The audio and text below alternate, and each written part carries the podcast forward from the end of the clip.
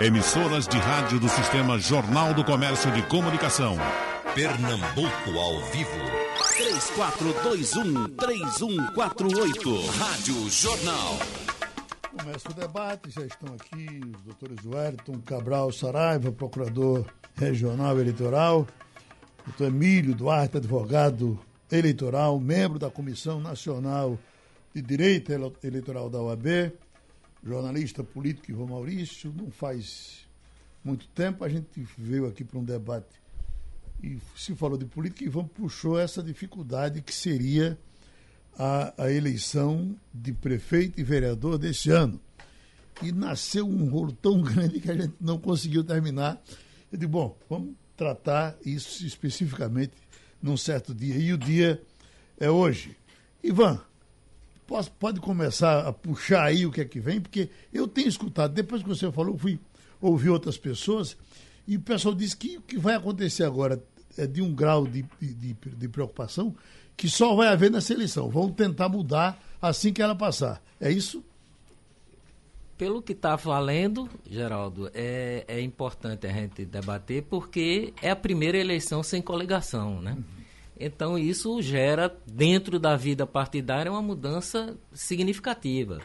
E depois tem uma novidade. Os partidos antigamente só participavam da distribuição das vagas no legislativo os partidos que têm atingido o quociente eleitoral, que era o número dos votos válidos dividido pelas cadeiras em disputa, né? E isso, a partir de agora, não é mais a regra. O partido pode não atingir o quociente eleitoral e, caso haja sobras, ele disputar também essas vagas. E isso gera, além de várias coisas que foram alteradas com relação à propaganda e internet, várias coisas que estão acontecendo nessa eleição que parece que usa-se a eleição municipal, que é a eleição menos, na linguagem das pessoas que legislam, menos importante, para fazer um laboratório. Se der certo, deu; se complicar tudo, aí muda para outra, né?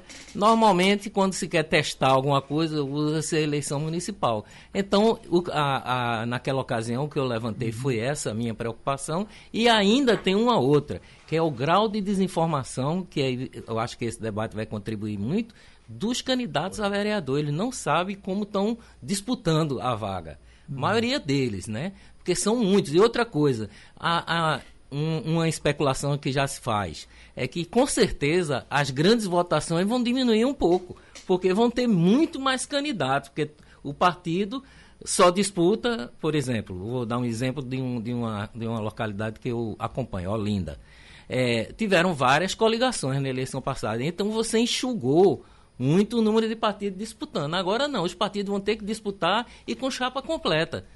Então, vai ter muito mais candidatos, mesmo que sejam candidatos de pequeno porte, mas que vão tirar votos de candidatos que tinham muitos votos, né? Um candidato, por exemplo, normalmente o voto municipal, ele tem até um caráter já pré-distrital, né? Tem candidatos que têm voto em determinados bairros. O candidato disputava ali já enfrentando 5, 10 concorrentes. Agora ele pode disputar a eleição no mesmo bairro com 20 ou 30 concorrentes, porque todos os partidos vão lançar candidaturas e vão querer até um candidato de 50 votos. Não vale muito, mas tira do outro, né? Então, isso são as questões que eu posso até, para ajudar o debate aqui, colocar para que a gente esclareça aí com a opinião técnica. A coligação permanece, quase que não muda nada em relação ao prefeito. A regressão é mesmo. Doutor Emílio, vamos acompanhar para pegar o doutor Hélio no final? Pois não. Bom dia, agradecer aqui mais uma vez, estar de volta a essa casa, ser recebido aqui pela foto da eterna amiga, companheira de corrida, Graça Araújo. A última vez que estive aqui foi com ela. Agradecer a você, Geraldo, a oportunidade também. Sempre prazer estar aqui.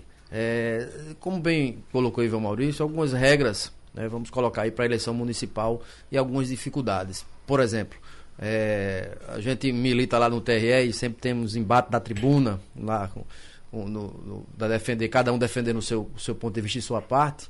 Não é? Lá com o procurador Wellington Saraiva, que faz brilhantemente, voltou aí para chefiar lá no TRE. Recentemente, a gente teve, ano passado, um maior índice de rejeição de contas na prestação de contas no TRE Pernambuco, com relação ainda à eleição de 18 deputados federais, estaduais, senadores, enfim. As próprias prestações de conta dos partidos políticos. Teve o último dia do prazo, era uma sexta-feira, a gente brincava ali no começo, que teve uma Black Friday. Todos os partidos quase foram rejeitados e tal.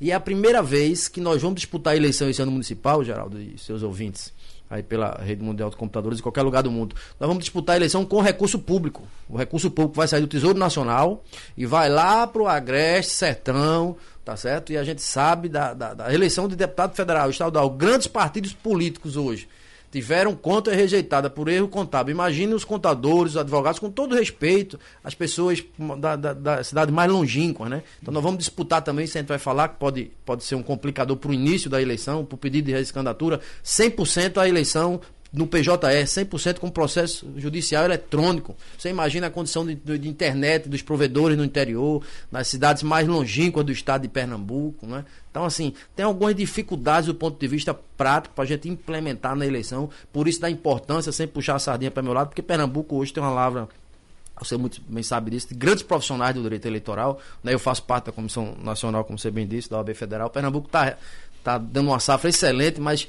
a importância desse ano que vai ter o contador, tá certo? Com especialidade no direito eleitoral, Geraldo, e o advogado especializado no direito eleitoral. Uhum. É prestação de contas a cada 10 dias da eleição, é isso? Não, na verdade o que a gente tem na legislação é, toda vez que se entra o recurso, recebe um dinheiro, tem até 72 horas para informar a entrada. E tem as parciais e a prestação de contas na final. Na eleição passada eram 10 dias, né? Não, era assim mesmo. Era assim mesmo. Você tinha até 72 horas para informar a entrada do dinheiro. E aí tem os períodos do calendário. Primeiro a parcial, a segunda e depois a final. Doutor Hélio, bom dia. Isso vai cair na sua mão, né? Também. Bom dia, Geraldo Freire. Bom dia a todos e todas as ouvintes do seu programa. É um prazer estar de volta aqui. Doutor Emílio mencionou uns aspectos importantes e Ivan Maurício também. Sobre o primeiro ponto levantado, mencionado por Ivan Maurício, nós teremos as primeiras eleições para vereador, ou seja, para candidatos ao legislativo municipal, sem as coligações partidárias. Isso realmente vai ter um efeito muito forte. Alguns desses efeitos foram mencionados por Ivan Maurício na sua primeira intervenção. E o saldo, a meu ver, vai ser muito positivo para essa eleição. Porque antes, o que é que acontecia? Primeiro, qual foi a mudança que houve agora? O Congresso Nacional proibiu, por lei, a coligação nas eleições proporcionais. As eleições proporcionais são aquelas para o poder legislativo. As eleições para o poder executivo, ou seja, prefeito, governador, presidente da República, e também as eleições de senador, que são diferentes um pouco, são eleições feitas pelo princípio majoritário, ou seja, ganha quem tiver mais votos. No legislativo, o princípio é o proporcional. Então, há um cálculo feito com o chamado quociente eleitoral. É para essas eleições que não pode mais haver coligação de partidos. Então, nós teremos agora as primeiras eleições para vereador com a proibição de coligações. Isso vai ter todos esses efeitos que Ivan Maurício mencionou. E eu acho que, como dizia, o saldo vai ser muito positivo. Por quê? Primeiro, vai anular a possibilidade que existia antes, de um mega puxador de votos, um candidato com muitos votos, sair elegendo candidatos de vários partidos que estavam coligados e que os eleitores nem sabiam que estavam. Porque esses processos de coligação... Chamado efeito Tiririca. Também, exatamente. Então, o sujeito votava na candidata Silvia de tal, que era uma grande puxadora. Por exemplo, a deputada Gleide Ângelo, que foi uma campeã de votos. O cidadão votava, ou a cidadã votava nela, e poderia eleger pessoas da coligação de que ela fizesse parte, sem que o cidadão nem soubesse disso. Com a proibição das certamente aconteceu, né? Sem dúvida, sempre acontece. Com os doutor Arraes conseguiu eleger... 1990. Com 2.600 Roberto França. O Enéas, aquele falecido candidato e tal... Que as pessoas consideram como um exemplo de probidade e de ética, mas que tem uns episódios meio nebulosos, como, por exemplo, umas falsificações de presença em postos de saúde dos quais ele era médico. Mas isso é outra história. Pois bem, agora, com a proibição das coligações, as pessoas só elegerão os candidatos do próprio partido.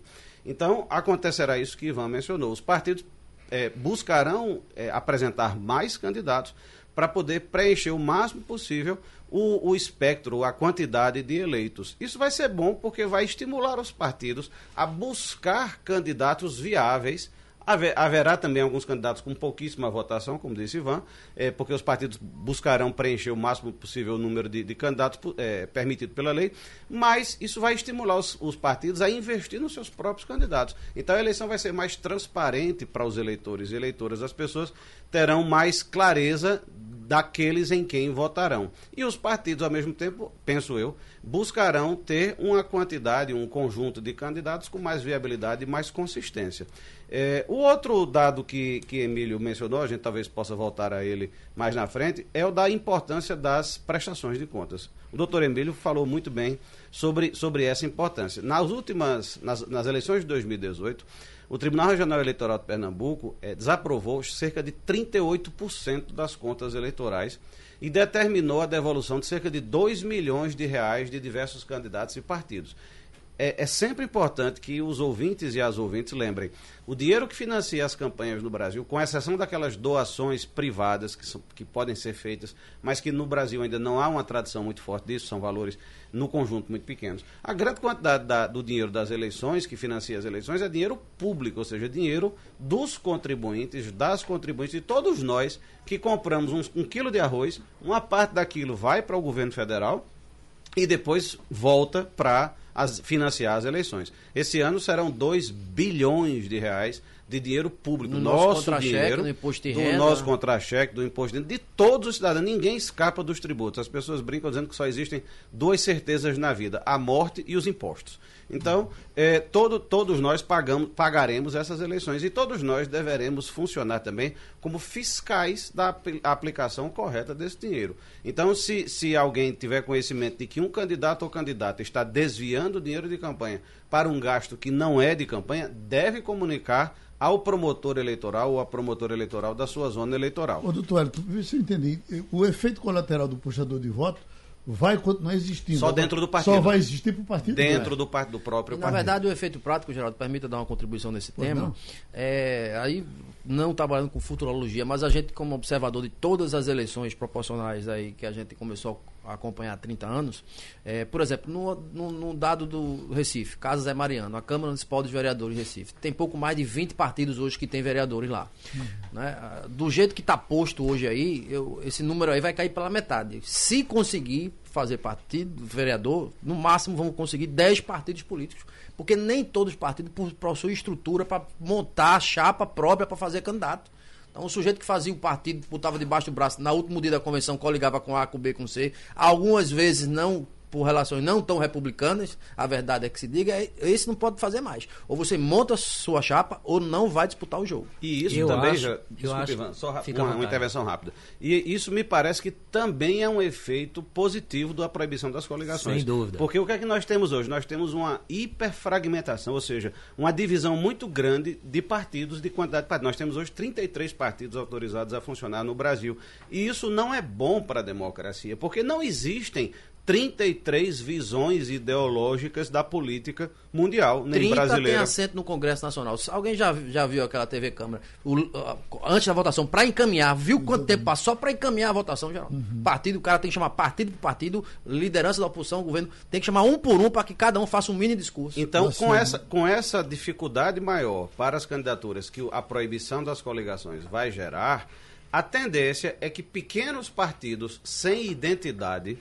porque existem pequenos partidos com uma forte identidade. O exemplo maior é o PSOL, que é um partido pequeno, mas que tem uma identidade ideológica muito forte. Eu não estou dizendo que ela é certa ou errada, eu estou apenas dizendo que é um partido que tem sua identidade. Tem os históricos também, né? PC do B, exato. Até os partidos históricos. Mas existem também, nós sabemos, pequenos partidos que são balcões de negócios. Então a tendência é que com essa maior dificuldade que o doutor Emílio mencionou, no futuro esses partidos vão se fundir, nós vamos ter menos partidos. Vão ser alijados do processo. E isso é bom. Nessa eleição passada... que tivemos agora em 18, já teve a cláusula de barreira. E a cláusula de barreira de 22 vai ser ainda maior. Então, os partidos que não se organizarem agora, não tiverem musculatura na eleição municipal, eles vão chegar na eleição de 22 com muito mais dificuldade de ultrapassar a cláusula de barreira, aí eles não vão ter acesso ao fundo eleitoral, ao fundo partidário, né? E vão ficar também fora dos debates e fora do tempo de televisão. Tempo então de eles antena, passam rádio, a ser TV. Inexpressivo. Por isso que no passado havia esse balcão de negócio, porque o cara tinha um partido debaixo do braço, que era um livro de ata, e negociava com um partido grande e dava mais 10, 20 segundos de televisão. Ele não vai ter mais direito a nada, então a tendência ou ele é de natureza ideológica mesmo e vai continuar lutando, ou ele vai desaparecer. Outra... Eu estava ouvindo um especialista, me permita, no painel, ele dizendo o seguinte, que deve haver uma preocupação especial com o servidor público, por exemplo, que tem direito a 3 meses de afastamento, recebendo, né, que ele possa ser utilizado aí por muita gente para fazer rabo de chapa e nem... Mas já era 6 meses, né? É. Foi reduzido a metade. Na verdade, agora, Geraldo, isso é uma pauta que eu desconfio que será a próxima pauta depois da reforma da Previdência, já foi concretizada. Administrativa. Vai ter agora a reforma tributária. Eu penso que depois da reforma tributária, a reforma do Estado, a reforma administrativa. Isso é um absurdo. Né? Essa lei, por exemplo, nós temos um tempo de campanha de 45 dias hoje, o servidor fica 90 dias afastado sem prejuízo do seu vencimento e encarreiramento. Uhum. Né? E muitos usam isso para outra coisa. Eu conheço um cidadão que morou no meu prédio, saiu, ele era candidato. Você vai ser candidato daqui agora? Não sei, depende das eleições. Toda eleição eu digo o que é. Para o ano é vereador, então sou candidato a vereador. Ele ganhava 6 meses de licença remunerada. Aqui, Ivan, a cada 2 anos, né? A gente fazia as apurações aqui, sempre fez, e estranhava aquela danação de 0,001. Porque o cara se candidatava aqui e viajava para os Estados Unidos. Exatamente. Eu vivia a vida dele. Sem prejuízo do seu vencimento. O Estado brasileiro não comporta mais isso. A gente a sociedade já está madura para discutir essas questões. Como também como a obrigatoriedade da candidatura de mulheres que têm direito a uma parcela da chapa eleitoral. 30, no mínimo 30% no de mínimo gênero, 30% de voto. Muitas vezes se preenche com candidatas que não têm nenhum voto. Uhum. Eu soube até que na eleição passada, sim, o Ministério Público Eleitoral andou, sim, investigando como é que a pessoa não vota nem em si, uhum, próprio, sim, né? E é candidata. Tivemos um estado no norte que foi caçada a chapa toda no TSE, foi confirmado ano passado. Foi caçada a chapa toda. Em São Paulo houve também. Além de na prestação de contas, a gente viu aí, ainda está no noticiário, o caso das candidatas laranja, né? Sim. Que o dinheiro passava para ela, porque também tem uma obrigatoriedade no mínimo 30%. 30% dos recursos do financiamento do fundo eleitoral tem que ir para as candidaturas femininas. Uhum. E muitos partidos na eleição passada, para cumprir esses 30%, inventaram candidatas laranja, passava o dinheiro para elas e ela repassava de volta para o partido, ou para as lideranças. Isso é um absurdo. A gente teve a oportunidade, o doutor Wellington, em outro veículo de comunicação, debater isso na época que o Congresso estava fazendo uma força para elevar esse valor, que foi 1,8 bilhão. 2 bilhões para 3 bilhões e 800. 1,8 bilhão da eleição passada para quase 4 bilhões. Né? Mais 1 bilhão, de fundo partidário, que ele também pode usar parte disso na eleição, e a gente ia ter disponível quase 5 bilhões na mão dos dirigentes partidários para fazer campanha, sendo que isso era um absurdo. Graças a Deus, diminuíram para 2 bilhões. Nós estamos comemorando ser 2 bilhões. Tem gente que está nos escutando agora, não sabe nem escrever esse valor, não sabe nem como é que escreve isso, 2 bilhões de reais. Ou seja, aquele 1,8 bilhão que eles estavam, que tiraram e vão fazer eleição do mesmo jeito, iria para onde? É um grande questionamento meu. Né? Uhum. Na eleição de 2018, veio para Pernambuco 100 milhões de reais de recurso público, tá certo? Agora, vamos dar um dado que eu já discutia isso e discuto isso internamente na OAB, a possibilidade da gente, por exemplo, os estados ter que devolver recursos, tirar da União e depois devolver. Por quê? A eleição de vereador do interior, muitos que estão nos escutando do interior, já tem uma audiência incrível, já recebi desde de manhã o zap quando começou a anunciar o debate, os vereadores disputam aí com o limite máximo de campanha de 10 mil reais. É os gastos, não é, doutor? Daí, vamos supor aí o IPCA recuperando, aí vai dar 25% a 30%, vamos supor 13 mil reais. Como é que você deve fazer campanha? Por exemplo, ontem aqui eu entrevistava um chefe do Poder Executivo do município aqui da região metropolitana. No Poder Legislativo lá, alguns amigos que disputam a eleição lá, o limite para se gastar para se eleger vereador de Jaboatão é 100 e poucos mil reais. Isso é um absurdo. Então vai vir dinheiro e o camarada não vai poder gastar, porque é limitado. O limite de gasto é muito pouco. E a gente sabe que na realidade não se faz campanha com um valor desse. Então, há que se registrar o controle social, como bem disse o procurador, procurar aí o Ministério Público, a própria Justiça Eleitoral nos seus canais. Tem o Pardal, que é um aplicativozinho de denúncia. Primeiro, a aplicabilidade correta do recurso público, tá certo? E o possível chamado Caixa 2. Esse sim, ah, não vai acabar, não vai acabar, todo mundo diz que não vai acabar. Mas no Brasil, no sou penalista, no 121 ainda não foi revogado o Código Penal, que é proibido matar, e a gente tem muitas mortes aí. E na verdade essa afirmação, doutor Emílio, de que, não, que a imprensa falava muito nos últimos anos sobre projetos de lei para criar, para penar, proibir, para punir o Caixa 2. Criminalizar o Caixa 2 nas eleições. Na verdade, o Caixa 2 já é criminalizado. O Código Eleitoral tem um artigo que fala que trata da afirmação falsa em documentos de campanha eleitoral. Então, ele já era punido mesmo antes dessas alterações que houve.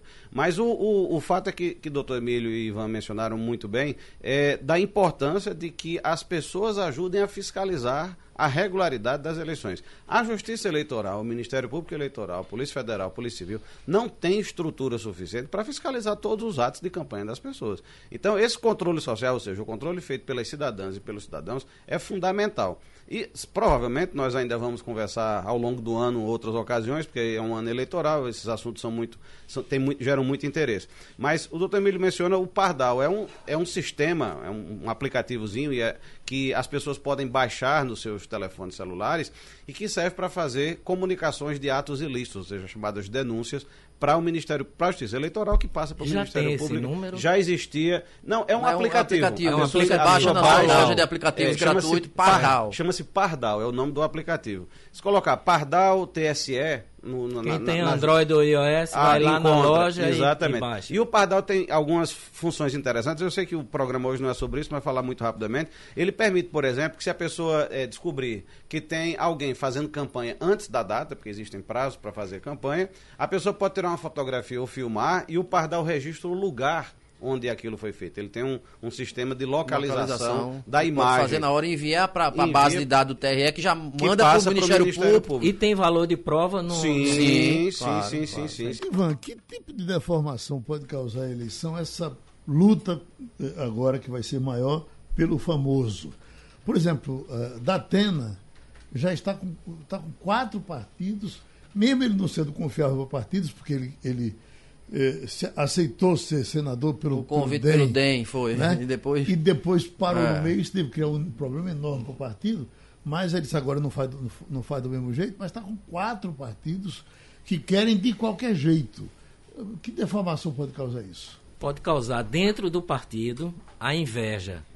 Na hora que você pega um famoso, bota dentro do partido, os demais candidatos que têm voto, que estão querendo também uma vaga, eles podem começar a levantar dados contra o famoso. Uhum. Entendeu? Você viu como foi só o Luciano Huck dizer que pretendia ser candidato a presidente, daqui a pouco apareceu o caso de um avião, de uma história, não sei o que lá. Então, quem for famoso e queira ser candidato, prepare o lombo, disso, né? Que vem pancada. Se não tiver, vai levar de dentro e vai levar de fora. Isso é psicanalítico, né? A inveja é um dos principais afetos. Vira vidraça na hora. Vai levar pancada de dentro e de fora. Uhum. Agora, Geraldo, um aspecto que eu queria levantar aqui também nessa legislação, nessa forma de eleição que nós manter, é que, como não foi resolvida a questão ainda de uma igualdade na distribuição dos recursos, por exemplo, você tem 2 partidos aqui que tem mais da metade do dinheiro do fundo partidário. Sim, PSL e PT. PSL e PT. No Brasil todo, na verdade. E os que tem, o resto que sobrou também ainda é um bom dinheiro.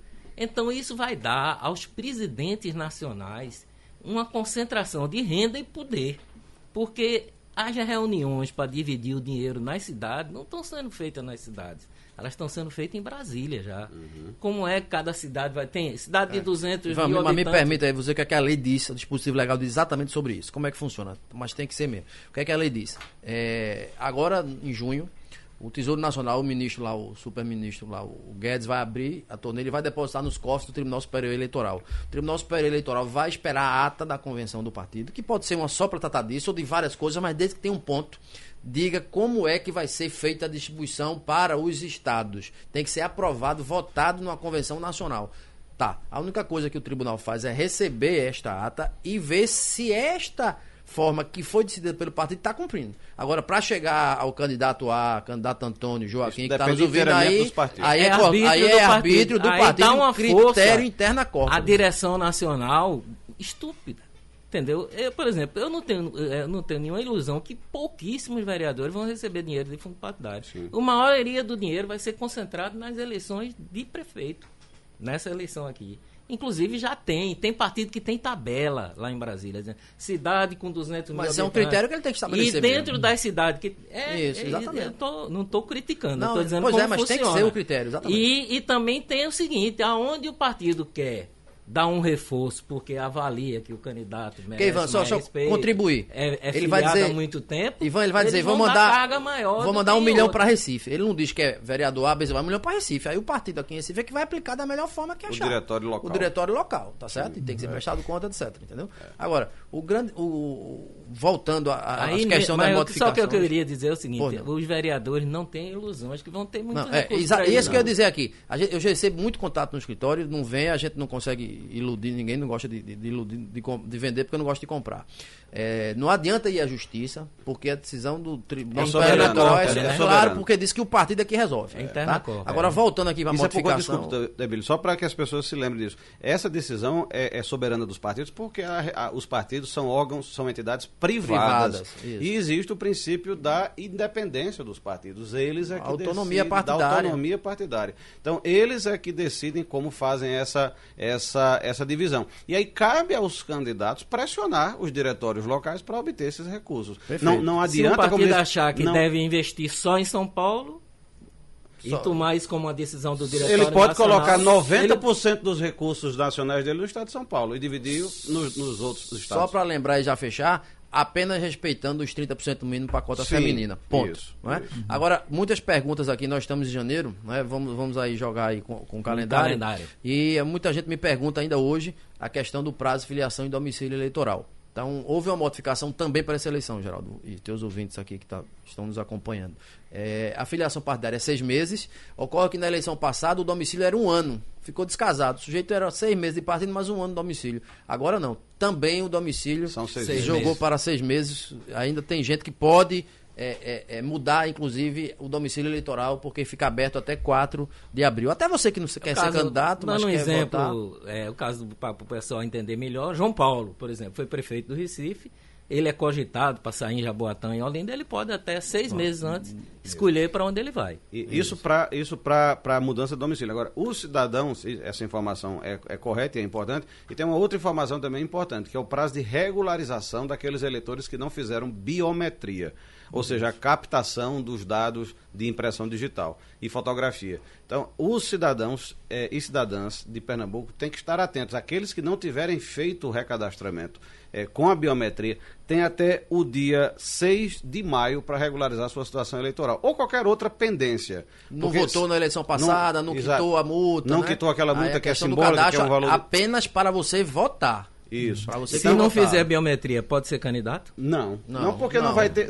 Quem não fez biometria não será eleitor. Não está com o seu cadastro regular. Se você não estiver com a sua situação eleitoral e individual regularizada, não pode ter registro de candidatura. Doutor, então agora, se eu sou candidato a vereador e não sou considerado pelo partido para receber o mínimo para minha campanha, eu posso judicializar? Não. Poder digamos, pode. Ajuizar a ação, judicializar qualquer coisa, qualquer pessoa pode. Agora, não vai ganhar, porque é como nós estávamos explicando antes, os partidos têm autonomia para distribuir esses recursos. Como a entidade de natureza privada, a justiça diz que isso é uma questão interna do partido. A chamada interna corporis, ou seja, é interno àquela entidade. Eu já tive exemplos disso, Geraldo. Desculpa, só para concluir. Não cabe ao judiciário determinar como é que o partido vai distribuir, que o candidato A, B ou C tem direito a X, Y% dos recursos que o diretório receber. Essa pressão tem que ser feita internamente dentro do partido. E isso já foi testado, porque eu advogo para alguns partidos políticos aqui em Pernambuco e a gente já teve ação nisso na eleição passada, de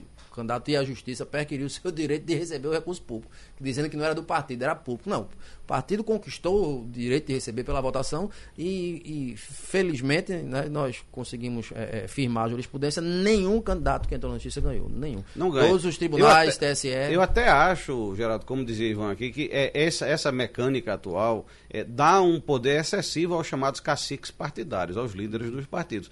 Eu acho que deveria haver, por exemplo, um percentual mínimo distribuído para as cidades, para candidaturas ao Legislativo e ao Executivo, por exemplo, porque, como também disse Ivan, há o risco de determinados partidos escolherem investir somente na campanha para prefeito e não distribuir nenhum centavo, distribuir pouco, um valor irrisório para as campanhas de vereador. Então, muitos candidatos a vereador poderão realmente não ganhar nada. Ele pode investir muito na capital e quase nada, por exemplo. Porque o legislativo também que interessa ao partido agora é o deputado federal, que ele é que conta para o fundo partidário. Exato, para a distribuição de recursos. E outra coisa, Pernambuco mesmo, nós temos alguns dirigentes partidários que são pré-candidatos para a eleição agora. Então, eles vão puxar para si. Para ele, não é nem para si. Para ele, onde ele estiver disputando. Né? Isso é uma lógica. E aí, isso, por outro lado, pode incentivar e deveria incentivar os candidatos a buscar doações, porque nessa eleição já era na anterior e agora também será possível que as pessoas já a partir arrecadem, de maio, né? Exatamente, que as pessoas arrecadem doações voluntárias fora dos valores do fundo de financiamento de campanha. Então as pessoas podem fazer, buscar arrecadar recursos pela internet. Agora, é importante também que as candidatas e candidatos tenham documentação de todas essas doações e declarem nas suas prestações de contas. Doutor Wellington, o financiamento público já não foi feito para acabar com essa doação? Não, o financiamento público foi por conta das doações de pessoa jurídica, de empresas, mas as doações de pessoa física... Do tipo Obama pode ser feito. Exatamente. Exatamente. E tem um limite de percentual da renda da pessoa declarada no ano anterior. Outra modificação importante para a gente, entrando aqui justamente no tema e falando sobre doação, para se evitar os efeitos Calil, prefeito de Belo Horizonte, efeito Dória... Né, o efeito do ex-ministro Meirelles, que, por exemplo, Meirelles foi candidato a presidente, não pegou R$1 de fundo partidário, ele pagou sua campanha toda. Então, e nem pediu a ninguém. A ninguém, também, né? Não. Toda a sua campanha foi da sua fortuna. Então, é declarada, tudo tranquilo, bonitinho, mas o grande problema... Tem muita gente que acha isso interessante, mas não é. Mas não é. Porque aí você leva vantagem privilegiada em relação aos concorrentes. Tanto que o Congresso alterou, só para completar aqui, uma modificação importante. Agora, o candidato só pode se autofinanciar até 10% do limite da campanha. Por exemplo, se o limite da campanha for 1 milhão de prefeito, ele só pode doar para ele 100 mil. Justamente para evitar... exatamente evitar o desequilíbrio econômico, financeiro, né, dos candidatos. Da condição financeira de um candidato ter mais dinheiro que o outro. Então, a gente não pode fazer uma cruzada, não? Ele dá para mim e eu dou para ele? Sim, pode, mas é ilegal, né? E é ilegal. Não, você pode doar para outro candidato, você pode também. Agora, para se autofinanciar até 10% do limite da campanha, mas que é muito pouco, e não tinha limite.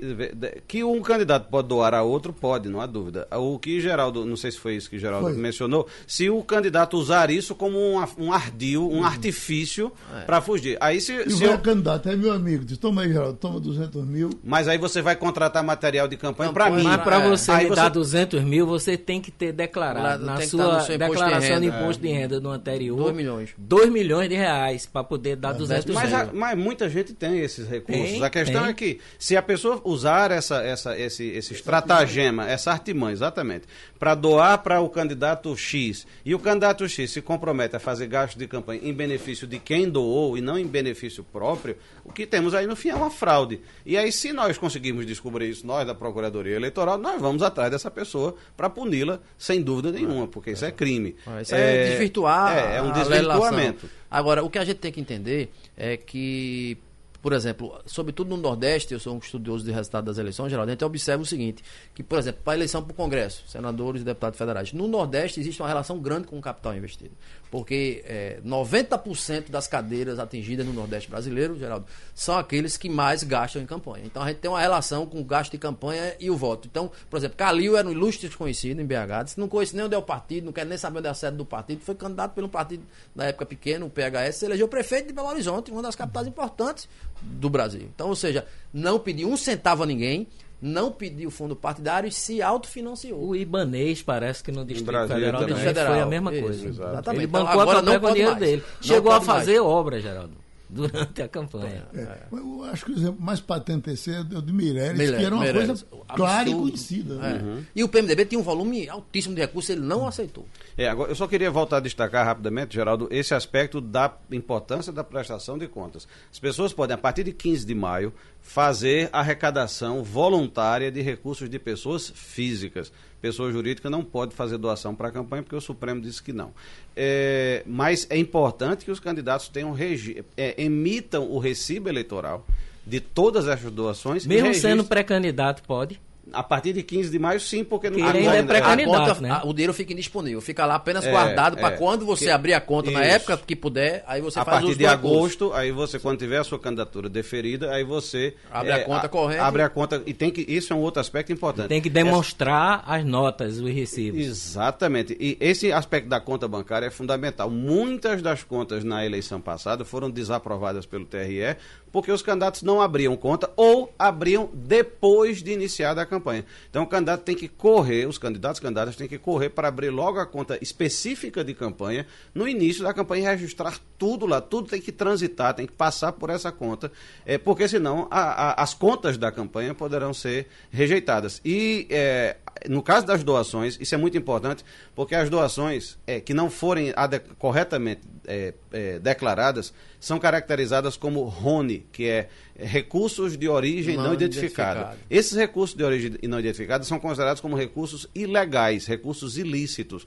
porque não se sabe de onde eles vieram. Então pode ser uma doação legal, uma doação normal de um cidadão ou cidadã, que apenas não foi declarada, mas pode, por exemplo, ser uma doação de uma facção criminosa. Pode ser uma doação de um criminoso que quer eleger um candidato ou candidata para defender seus interesses no legislativo. Então isso é muito sério. E aí os candidatos e candidatas têm que declarar tudo para que os recursos não sejam caracterizados como de origem não identificada, o que eu mencionei, o chamado RONI. E tudo aquilo que é caracterizado como de origem não identificada tem que ser devolvido depois do julgamento das prestações de contas. Minha gente, agora com relação às proibições para a campanha, isso aumentou, a internet está controlada agora, se pode usar a internet de forma desbragada, como é que é, doutor? Na verdade, na verdade eu acho que até que atenuou, em termos gerais, as proibições atenuaram-se um pouco. Agora a campanha por internet vai poder ser feita de maneira mais clara nas próximas eleições. O que preocupa, como sempre, é o fenômeno das notícias falsas, né, chamadas fake news. O TSE tem uma campanha de iniciativas contra as notícias falsas. Os tribunais eleitorais falam muito nisso, a Procuradoria-Geral da República também. Mas eu pessoalmente, não sou muito confiante em que essas iniciativas públicas vão resolver o problema. Elas não vão resolver o problema, elas vão atenuar e nós vamos processar as pessoas que nós descobrirmos que estão divulgando notícias falsas, que até passaram a ser crime agora recentemente. Isso. Mas, na verdade, o principal responsável pela diminuição das notícias falsas na eleição são as cidadãs e os cidadãos. Porque mentira em eleição sempre aconteceu. Não é nenhuma novidade. Essa história de fake news não é uma novidade. E cartas anônimas do passado. Exatamente. Só que agora foi em escala industrial, né, nessa última eleição. O nome fake news... E incorre na mesma prática também quem se propaga, compartilha, não só quem produz. Desde que se comprove que foi feito de forma deliberada, de forma dolosa. Então, notícia falsa, mentira em campanha eleitoral não é nenhuma novidade. O nome fake news é que é um nome novo, mas o fenômeno, a prática é antiga. A diferença que houve, como disse o doutor Emílio, foi a escala industrial em que essas notícias falsas foram, não é que elas foram, elas passaram a ser usadas de 2018 para cá, né? No ano de 2018 foi uma quantidade lamentável e algumas vezes até propagadas por candidatos, né? Infelizmente, por exemplo, as notícias falsas sobre fraudes nas urnas eletrônicas foram mencionadas inúmeras vezes. Foi a mais acessada em toda a campanha. Infelizmente... Deliberadamente. Para descredibilizar um possível resultado... Não, o próprio candidato Bolsonaro disse que não aceitaria um resultado da eleição que não fosse a vitória dele. Quer dizer, isso é inconcebível. Nenhum candidato pode, de antemão... desacreditar a democracia e o sistema eleitoral se ele não foi eleito. Isso não existe. Então, é importante que as cidadãs e cidadãos pratiquem a sua parte, cumpram o seu papel de pessoas conscientes e não divulguem informações falsas e, às vezes, até... Eu não digo que as pessoas fazem isso sempre de má fé. Muitas não fazem. Elas simplesmente recebem uma notícia e passam adiante por programas de mensagens como o WhatsApp, que é o mais usado no Brasil. Mas as pessoas têm que ter critério. Procurem saber se aquela notícia é verdadeira. Para avaliar, né? Exatamente. Notícias com a linguagem sensacionalista, com a linguagem... Um site que você nunca ouviu falar na vida. vida, que não faz parte do dia a dia da consulta. É preciso que as pessoas tenham cuidado e consciência na transmissão dessas notícias. Internet não é terra sem lei, né, Geraldo? Porque tem consequência para quem vai ver. Exato, doutor Emílio acabou de mencionar muito bem. Internet não é terra sem lei. As leis criminais, as leis de responsabilidade civil, penal e eleitoral, que valem no mundo físico, valem também no mundo virtual. A diferença é que nessa eleição, aí é uma coisa até melhor, você que está nos ouvindo, que disputou a eleição de 2016, não podia fazer propaganda paga pela internet, né? Para essa eleição já pode, vai poder. 18 pôde, então para essa eleição também vai poder você gastar, investir dinheiro, inclusive o próprio dinheiro público que vem do fundão, para fazer o impulsionamento das suas...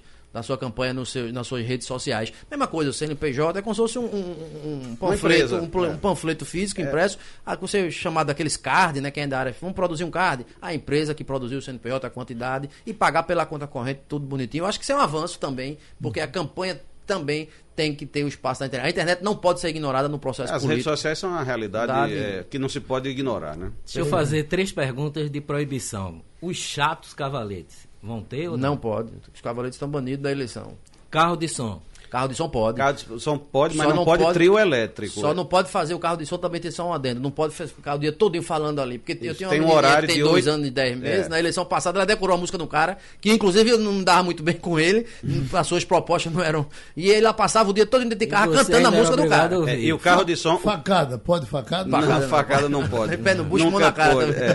Carro de som, Ivan, pode das 8 às 22 horas. Nos eventos de campanha. Acompanhando a carreata, acompanhando uma passeata do candidato. Não pode ficar rodando. E não pode passar próximo a menos de 200 metros, salvo engano, de certos locais e repartições públicas, como hospitais, escolas, delegacias. Pichação de muro. Não pode mais. Pichação de muro já era e continua sendo crime. Passada. Não, é crime. Já, independentemente de eleição, é crime. É crime ambiental. A lei dos crimes ambientais, que é a lei 9.605, define como crime você pichar. É diferente de grafite. Grafite são aquelas artes que os artistas de rua e outros artistas gráficos fazem, com autorização dos proprietários. Isso é uma coisa. Mas isso é permitido para eleição? Não. O grafite é permitido... Na verdade, a pintura de muro, aquela bonitinha que tinha, que os caras pintavam os muros mais bonitos nas grandes avenidas e tal, aquela já também está banida no sistema eleitoral, não pode mais pintar muro. Isso pode nos comitês. Comitê. Agora, tem uma prática muito comum, que tem pessoal que paga para botar a bandeira no alto da casa das pessoas. Não, a propaganda em bens públicos ela é muito limitada. Não, na casa. Não, desculpe, dos bens públicos e bens privados também. No bem privado você pode botar aquele adesivo de 50x40 lá. Agora é 50x50, só 50x50, 50x50. Aquele adesivozinho ali, que eu acho que o cara tem um muro grande, botar um 50x50, na verdade isso tenha sido vetado. Na verdade a lei foi feita para não ter nada. Só um ou mais de um? Não, só um. Só um. Distribuir camisa, pode? Não. Não pode. A lei veda qualquer tipo de brinde. Exatamente. Agora, mas a camisa do partido pode. Sem falar o nome do campanha, para os funcionários da campanha, para identificar que aquele cara daquele partido pode. Até porque o partido existe independente da eleição. Tá? Agora no dia da eleição eu posso ir com o nome do meu candidato e o número dele.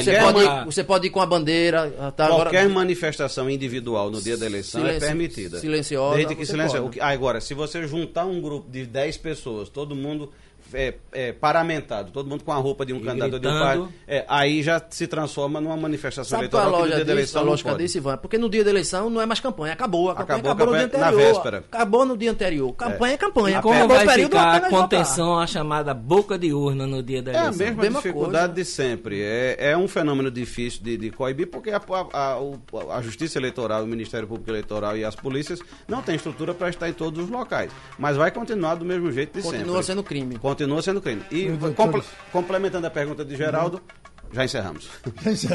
Então, muito obrigado, senhores. Sugestão ou comentário sobre o programa que você acaba de ouvir, envie para o e-mail ouvinte@radiojornal.com.br ou para o endereço Rua do Lima 250, Santo Amaro, Recife, Pernambuco.